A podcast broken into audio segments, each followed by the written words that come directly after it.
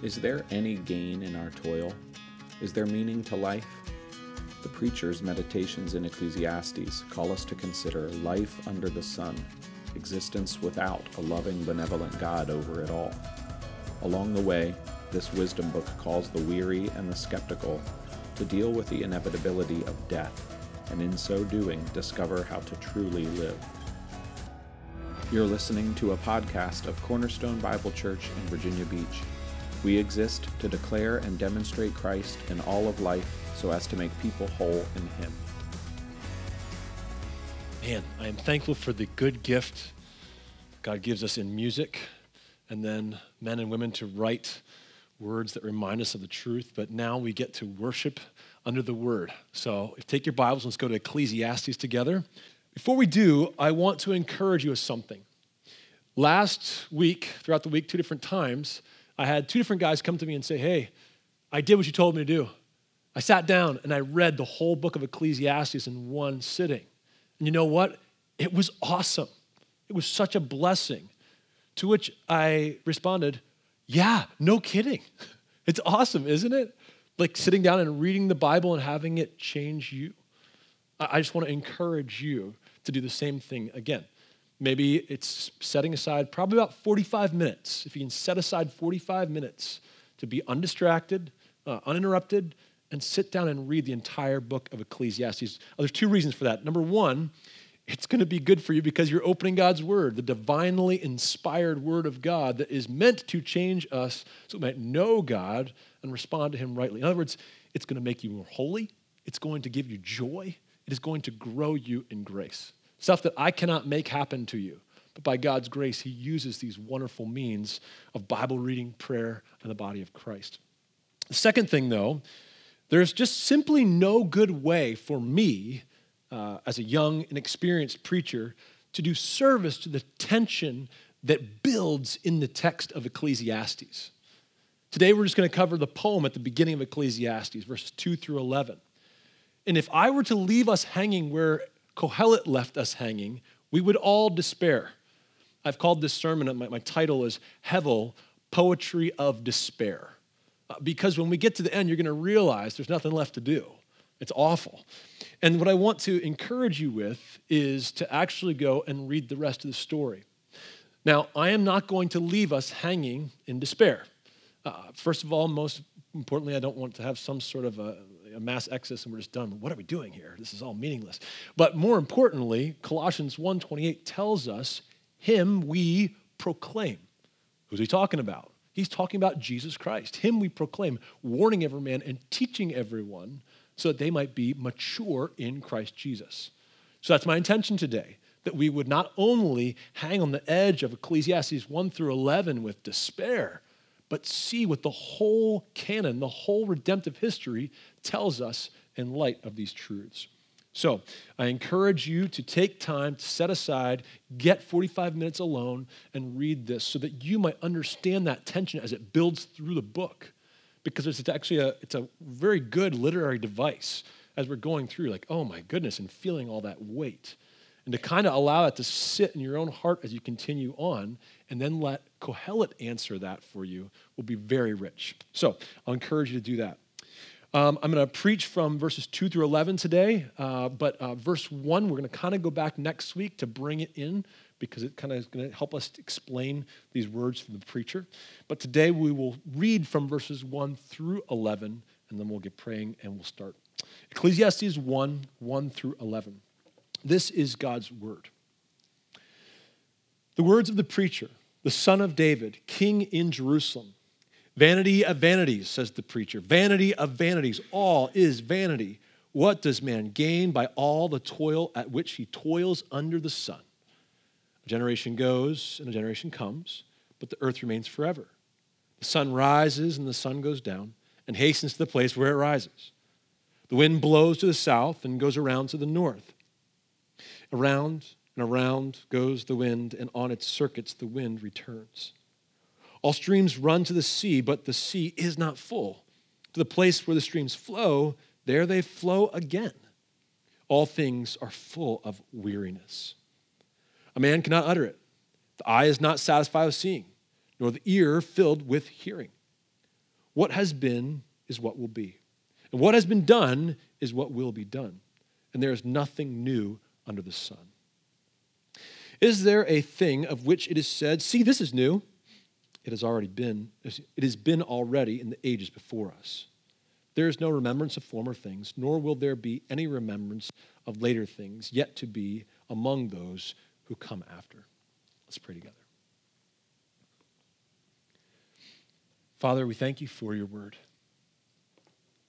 Lord, we are a uh, rebellious uh, and sometimes ignorant people. But Lord, by your grace, you have opened our eyes. By your grace, you have shown us your love. You have called us into the light. we repent of our sin and trust you and you alone together. We thank you then and rejoice in the fact that Jesus is better. Rejoice today that you and you alone can bring us real, lasting, eternal joy. I pray now as we open the word together that you would bless your people. God, that you would make us holy. I pray that we would understand what life is about and how it feels to live in this way under the sun, but that we would look higher to who you are and that we might grow in grace. I pray then, Lord, for this time of preaching as we worship under the word, may you cause us to love you more. Give us faith. Increase our faith, Lord. Pour out your grace through the preaching of your word. In Jesus' name we pray. Amen. If I use the term five and dime shop, probably most of you would know what I'm talking about, at least roughly. Now, you may not visit a five and dime shop. I don't know if anything costs five or 10 cents anymore, but you at least know what I'm talking about when I said this term. Um, several years ago, though, no one knew what a five and dime shop was. They had no idea. And it wasn't until Frank Winfield Woolworth came along that they actually knew what it was. This was a man who wanted to make something of himself, wanted to make his way in the world. Now, as I did a little bit of research, I couldn't find any notable things about his family or anything special. Uh, he didn't come like from severe poverty or severe wealth. Seems like he had a pretty normal upbringing in uh, the upstate New York. But Woolworth wanted to work in retail merchandise, and he wanted to make it big. He wanted to get money. He wanted to have success. And his beginnings, as he kind of tried some things, they were modest, sprinkled with a lot of unsuccessful startups, but then a few that did the stuff. And eventually he found his stride, and he became the first to present the public with a simple model for buying merchandise. Simple pricing, there's no haggling. It, this is the price. If you wanted it, you could buy it. Also, simple sales. The buyer could simply take it off the rack, take it up to the front register, and purchase it. Now, you may remember the, the old store Woolco, or you may also know the athletic wear company, today still, Foot Locker. These are both parts of the larger organizational or, um, original company called F.W. Woolworth Company. Woolworth, in his time, saw unparalleled success. I mean, he just rose and rose and rose, and all of his five and dime stores just exploded. He had vast fame in one sense, but he also had a vast fortune. By the time of his death at the age of 66 in 1919, he had really done well for himself. If you think about surplus or a profit or what he gained, by the end of his life, he was worth, this is 1919, he was worth $76.5 million. That's about $1.2 billion in 2021 money. Not bad for a guy who was toiling, trying his best to sell stuff for five and 10 cents. I think he did a pretty good job. But I want to ask the question where did all the money go? Where did the Woolworth Company go?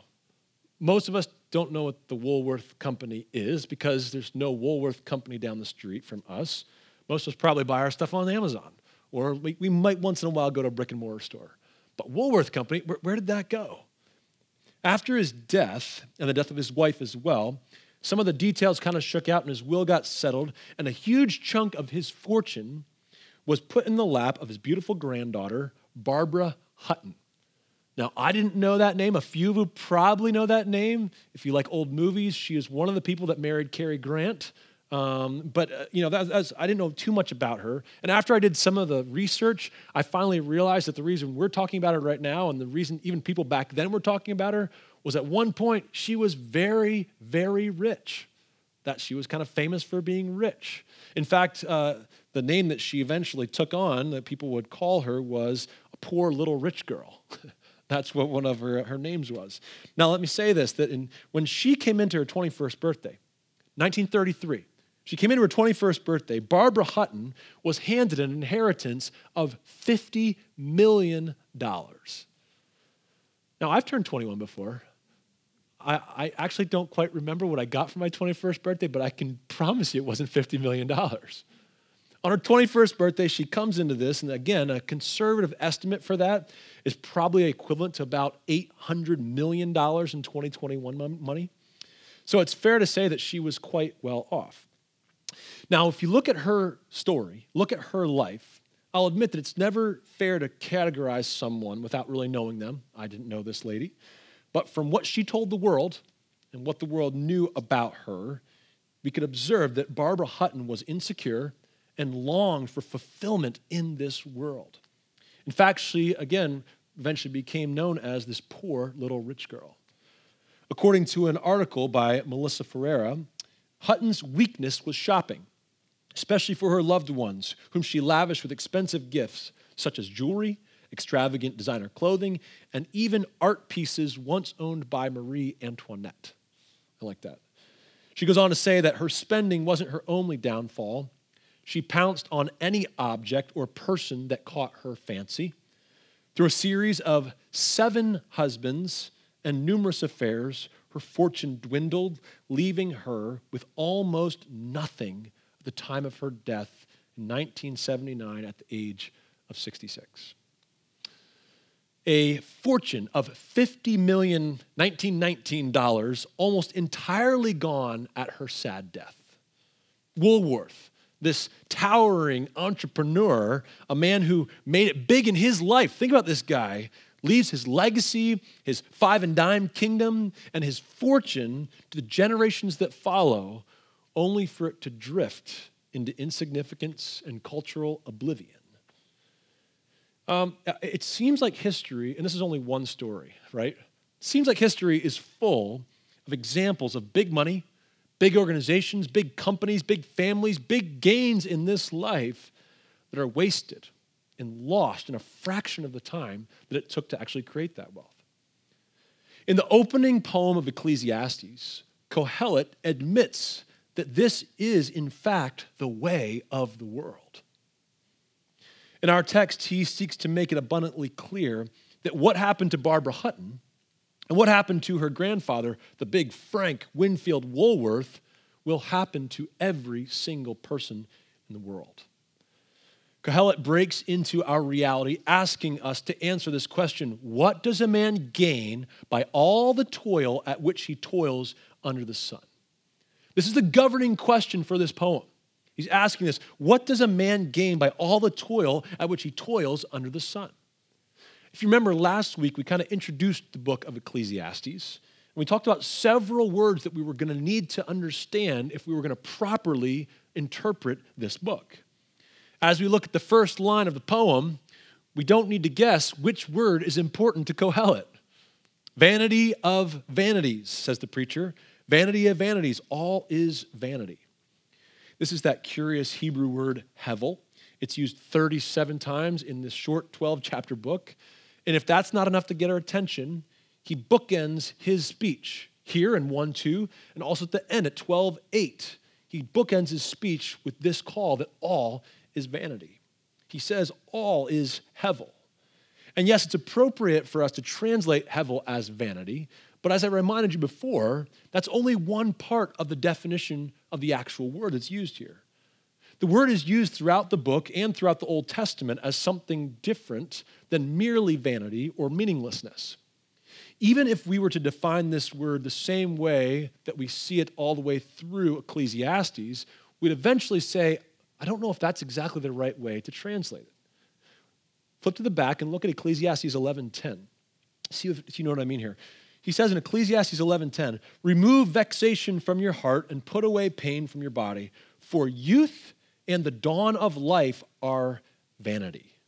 Hevel. So is he, is he saying that youth and the dawn of life are meaningless? No, that's not what he's saying here. He's saying they're hevel. He's saying that they're fleeting, they're temporary, they're, they're short lived, they're transitory. He's using the broader term breath or vapor to show the short lived nature of youthfulness. This is much of uh, how the Old Testament uses the word as well. Let me just give you a couple of examples. Psalm 39 5. Behold, you have made my days a few handbreadths. My lifetime is as nothing before you. Surely all mankind stands as a mere breath. Hevel. About Psalm 144 4. Man is like a breath. Hevel. His days are like a passing shadow. Proverbs 31 30. Charm is deceitful and beauty is vain. Hevel but a woman who fears the Lord is to be praised. Or how about one of the most off the wall ones from Genesis 4 4 through 8? This surprised me when I first did the Hebrew work and I said, oh my goodness, this really is true. What's going on in Genesis 4 that has to do with Hevel? Verse 4 says this And Abel, Hevel, his name is Hevel, and Abel also brought of the firstborn of his flock and their fat portions. And the Lord had regard for Abel, Hevel, and his offering. Now, verse 8 Cain spoke to Abel, Hevel, his brother, and when they were in the field, Cain rose up against his brother Abel, Hevel, and killed him. Do you see what's happening here? Uh, what's going on? The first person to die in the Bible, the first person to expire, the first person to go away, his name is Hevel. Uh, the word hevel is used over and over again to talk about something that is mere breath, something that is short lived. Now, it's still right for us to make the conclusion and to hear the author use this as vain and purposeless, but we need to make sure that we allow him, the author, to use this word as he intended to, even if he intended to use it with some matter of ambiguity. Now, that doesn't mean that he's trying to just be like wishy washy here. He's actually using a concrete word, breath, and he wants us to see the whole semantic range of what that word can mean. Uh, Iain Provan, a Hebrew scholar, says it is plainly true that everything to do with human existence, even if not meaningless, is nevertheless ephemeral or fleeting or transitory. When Kohelet uses this word, he may be trying to bring out different parts of the definition for different purposes. Because ultimately, we know that all of life is not meaningless. But we do know that with a certain perspective in life, a God conscious perspective, all of life, if you don't have this perspective, can feel utterly meaningless. This is how he begins his poem, and therefore how he starts his book, declaring to us that all of life is Hevel. Look at verse 2 again. We'll start there. Vanity of vanities, says the preacher. Vanity of vanities, all is vanity. If you and I had come to this text without this little lesson on the word Hevel, we might be a little bit concerned at this point. We might be a little bit uncomfortable. Because if we're hearing him correctly say these things, we're like, uh, he's saying that all things are meaningless, they're pointless, they're, they're absurd, they're like not worth living for. Is this exactly right? And as a Christian, we know that the rest of the Bible actually says that life does matter. It's not meaningless or pointless. But Ecclesiastes is the Bible too, right? So we have to balance what we understand with the truth that we find throughout all of Scripture. This is called the analogy of faith. This is how we read Scripture. When we don't make sense of one part or the other and it seems to go against it, that's called theological work. We need to work it out and understand what's going on. So, if we're going to be faithful to what we know to be true about life, and we're going to be faithful about living and listening to what Kohelet is going to tell us, we better take the rest of what he's going to say really seriously. He is going to tell us this in the rest of the book. Verse 3 says, What does man gain by all the toil at which he toils under the sun? This is the first thing he says after this. Verse 3 is an invitation for us. It's an invitation for us to hear his theme and motto and kind of put it against or contrast it to our own experience, what we know to be true about the world. He's asking us to consider all his vanity against our own experience. He says, What does a man gain by all his toil under the sun? Now, you and I might answer, and, and rightly so, well, we have all kind of things that we pursue Of course, we want to gain money, uh, gain progress, uh, maybe even some notoriety, some fame at the end of our life if we can make a name for ourselves somehow. I mean, these are the things that we pursue. We all want, maybe, maybe not all of these things, but at least one of these things. Maybe we find ourselves, you know, working hard to make our first million dollars, or at least becoming independently wealthy. Or maybe we want to make the next big advance in our working community, in our field. Perhaps you are looking to be one that up, comes up with a new system or cutting edge research that's going to advance us somehow. Or maybe it's not about those things. Maybe it's more about a legacy that will matter for generations to come. You know, maybe you don't desire riches and accomplishments per se. You just want to matter to the world. You want to be remembered. What does a man gain by all his toil under the sun? What is it that we set to achieve when we set out for our lives? What do we want to make of our lives? I like how one guy says it what reward is there on the balance sheet of life for all the effort and hard work that human beings put into the business of living? What happens at the end? Do you have any margins? Any profits? What gain is there at the end of your life?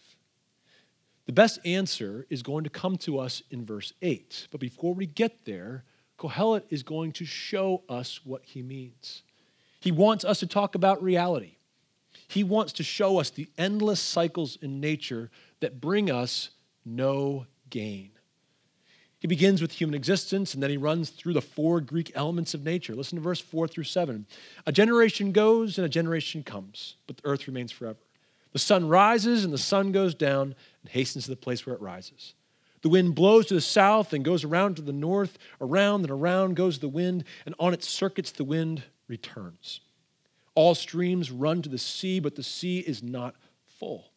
To the place where the streams flow, there they flow again.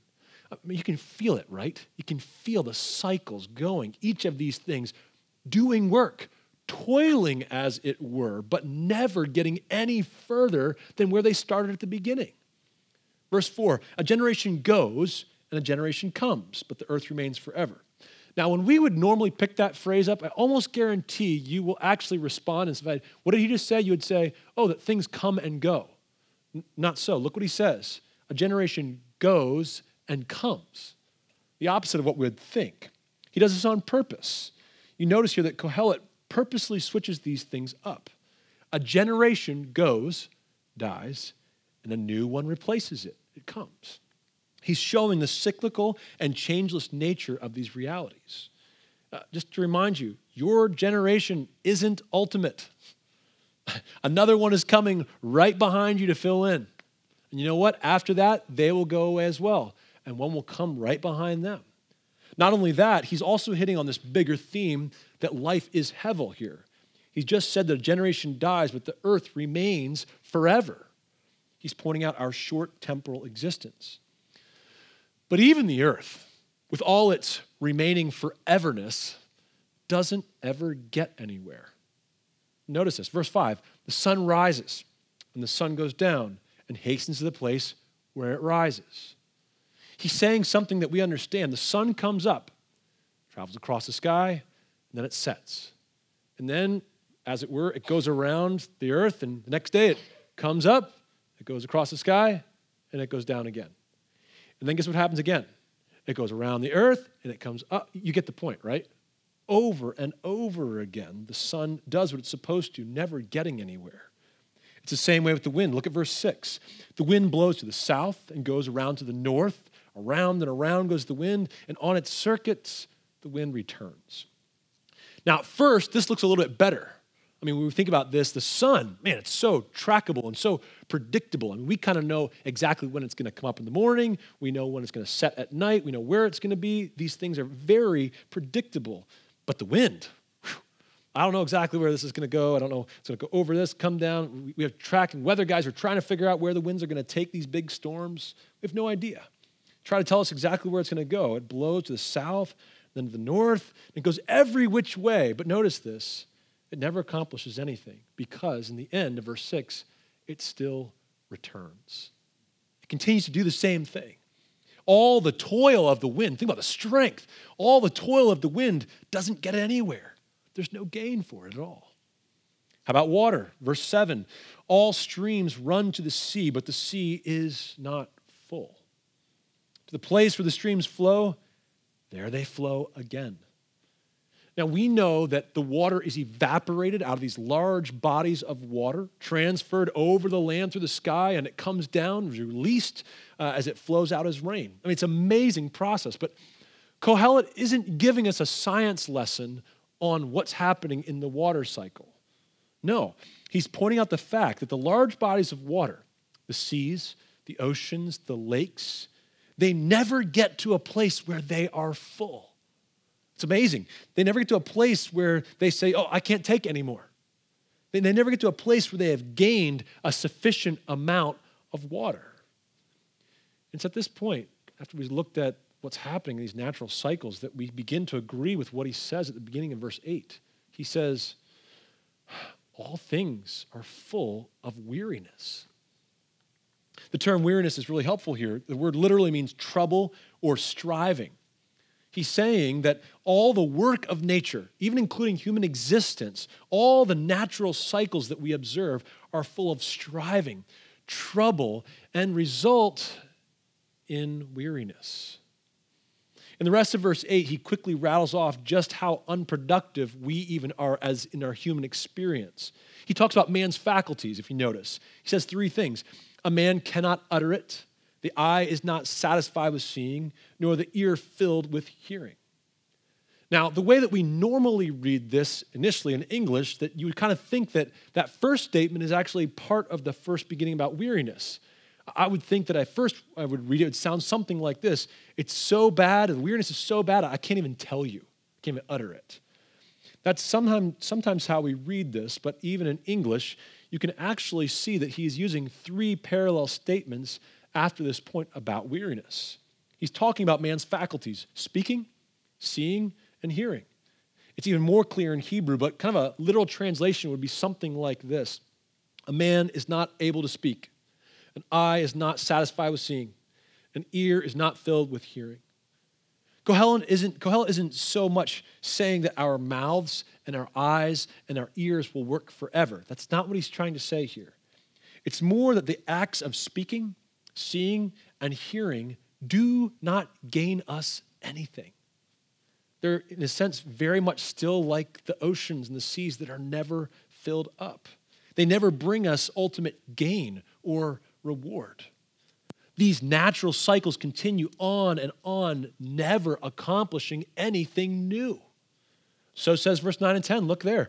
What has been is what will be, and what has been done is what will be done. And there is nothing new under the sun. Is there a thing of which it is said, See, this is new? It has been already in the ages before us. The earth and humanity toil on, never arriving at something new, always predictably coursing on, doing the same things that every generation before them has done, never going anywhere new. And to this we cry, Hevel, vapor, meaningless, vanity. He closes, he closes out verse 11 with the final nail in the coffin. Think about this. Surely we would say, at the, at the very least, you know, our variation or our innovation, it will be remembered for the time to come, right? I mean, surely we will be known to the generations that follow us. To this, Kohelet shoots straight with us. There is no remembrance of former things, nor will there be any remembrance of later things yet to be among those who come after.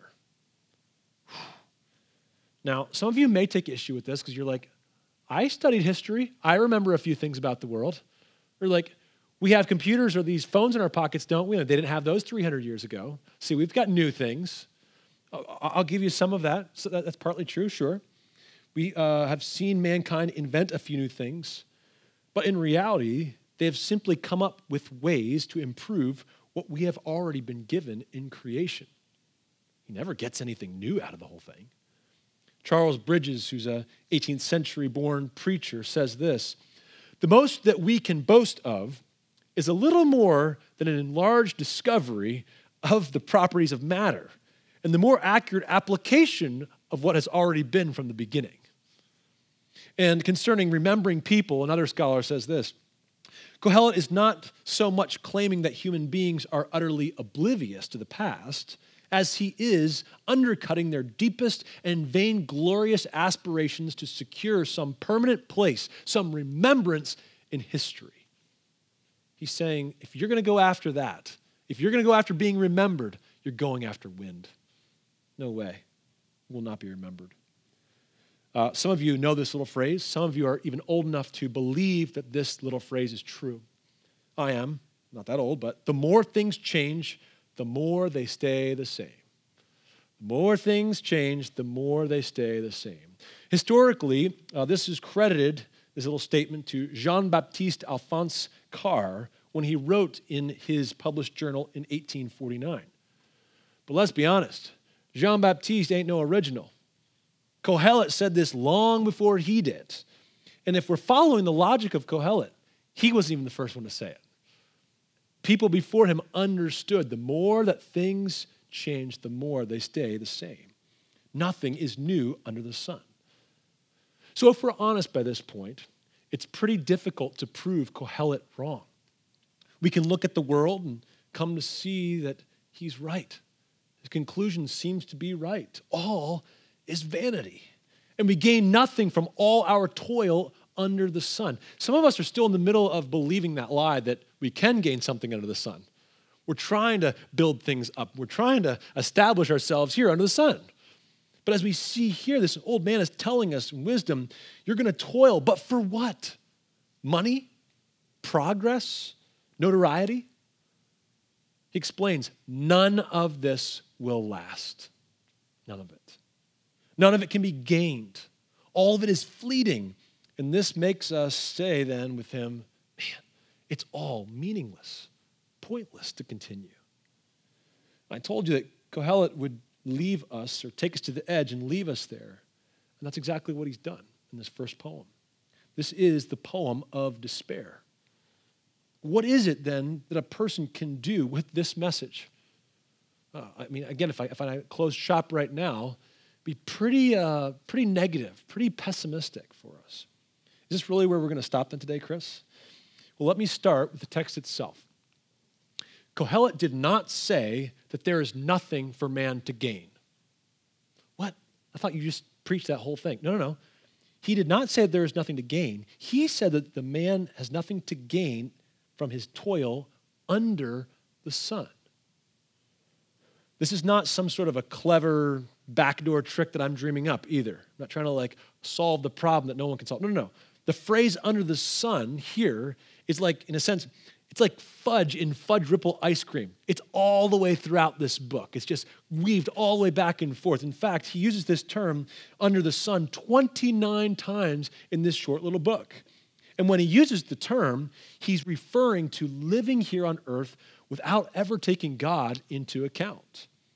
He's saying that if you were to scientifically observe all the stuff about life, try to understand it with all of our experiences, and never have God speak into those realities, then you're going to end up saying that it's all an endless cycle. It's all loss. There's no gain in it, and the process might as well be meaningless. Story of Barbara Hutton and particularly of F.W. Woolworth rings true to this very message, doesn't it? It seems that Woolworth accomplished, all that he gained was lost. And still today, it's in the process of being forgotten.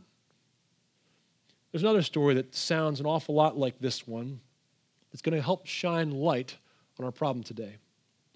It's found in the Bible, it's found in Luke 12. Jesus told it. Jordan read it a little bit ago. Let me just do it again. And he told them a parable, saying, The land of a rich man produced plentifully. And he thought to himself, What shall I do? For I have nowhere to store my crops. And he said, I will do this. I will tear down my barns and build larger ones, and there I will store all my grain and my good uh, uh, goods. And I'm certain here, all that I have gained all that has been so plentiful here under the sun. And with and, and I will say to my soul, soul, You have ample goods laid up for many years. Relax, eat, drink, be merry. But God said to him, Fool, this night your soul is required of you. And the things you have prepared, the things that you have gained on earth, things that you have prepared, whose will they be? So is the one who lays up treasure for himself and is not rich toward God. Jesus says the person who toils under the sun for gain will never take it with him. He can't. If he is not rich toward God, he has nothing. His only hope is actually to hope in God. He must be rich in this way. And Jesus helps us understand this, right? In his other writings and his other speaking, he told us what is truly valuable. In Matthew 6, Jesus says this Do not lay up for yourselves treasures on earth where moth and rust destroy, where thieves break in and steal, or I can say where your inheritance is squandered by those that come after you. But lay up for yourselves treasures in heaven, where neither moth nor rust destroys, and where thieves do not break in and steal. And in the Chris version, it says, and even those inheritors don't squander it. For where your treasure is, there your heart will be also. Brothers and sisters, there are two simple but profound things that you need to take away today. Number one, stop setting your heart, your expectations, and your calendar on gaining something under the sun. Say it again. Stop setting your heart, your expectations, your desires, and your calendar on gaining something here under the sun. Life is a vapor, it's fleeting. It cannot be grasped. And if you put your hope in this life, it will be meaningless to you. If someone were to look at your calendar, or maybe your budget, or maybe your house, or maybe what you do day in and day out, or if somehow we were able to expose our hearts, would we see that what we are laying up for ourselves is treasure in heaven? Or do we love the stuff under the sun? He calls us today to stop setting our hearts and our expectations and our calendar, our agenda around gaining something here under the sun. But the second thing we're to see is this set your heart, and your expectations, and your calendar and your life at being rich toward God in Christ Jesus. I had a friend um, who, in his house, which is a small apartment, had this sign that just said, Be rich toward God. And I, I, just didn't, I thought it was clever. I just didn't connect it with this story. I didn't realize until years later that what he was trying to do was remind himself not to be rich and gain what was under the sun because he realized what the Bible told him. And he didn't want to live for something that was fleeting, that would disappear, that would be gone. And he understood that living for that under the sun would be gone and meaningless. So rather, he put that sign up to remind him be rich toward God. What I'd ask you to do then is find grace, mercy, plentiful satisfaction, fulfillment. And here we go gain in Christ. Isn't that, the, isn't that the question he asked here? What does a man gain by all the toil that he does under the sun? What I want us to do instead is look towards grace and mercy, fulfillment, and gain in the kingdom of heaven, in God Himself. What does Paul say in Philippians 1:21? We all know this, right? For me to live is Christ, and to die is gain. Ask the normal person down the street if dying would be gain to them. Most of them think that's ludicrous. Paul has a background here that's explaining to us, though. He understands what it means to be rich toward God. He is living his life to proclaim the glory of Jesus Christ. For him to live is more proclamation of Jesus Christ and his glory of the Father throughout the earth. But for him to die, he's not trying to kill himself, but for him to die, oh man, he can finally come into his inheritance. He says in the same passage that he could finally be with Christ. And he tells us that is gain. That is far better. So I'll ask you then what will you do?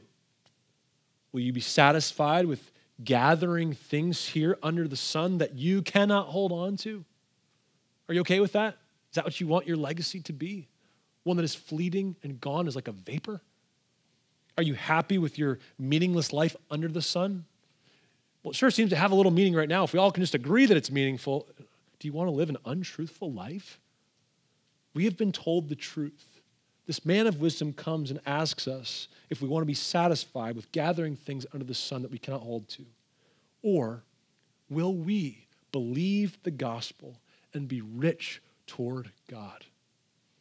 This message is both for the unbeliever and the believer. If you're sitting here today, it's the right message. Be rich toward God. If you don't know Christ, this message is for you. This is the one that says, no, no, no, life is meaningless under the sun. But let's go over the sun. Remember who made the sun? The one who is over all. Be rich toward God. The gospel is simple God is the benevolent, righteous, perfect creator. He has made us and calls us to obey, but we, over and over again, both in Adam and our own lives, have sinned against him, unrighteousness. And because of that, we deserve hell. We deserve damnation and judgment. God in his great mercy, has given Jesus Christ to take the penalty for our sin. And he calls us to love and trust Jesus and Jesus alone for our penalty, for what we deserve. If we would trust Christ alone, we too can have forgiveness of sins. So if you do not know Christ, may today be the day that you repent of your sin and trust him completely and find that the things under the sun are not the whole story, that there is something more for us, that we can live for something that is far better. And for us as Christians, what does your life, your bank account, your calendar say about your own heart? What things are you being rich toward? Don't waste your life. Be rich toward God. Let's pray. Our Father, May your name be hallowed throughout the earth. Lord, we ask for your grace today as we want to proclaim it with true hearts of obedience and love, but it is difficult for us. We ask for your grace to obey, to mortify the sins of the body, and to walk in obedience and joy in Jesus Christ.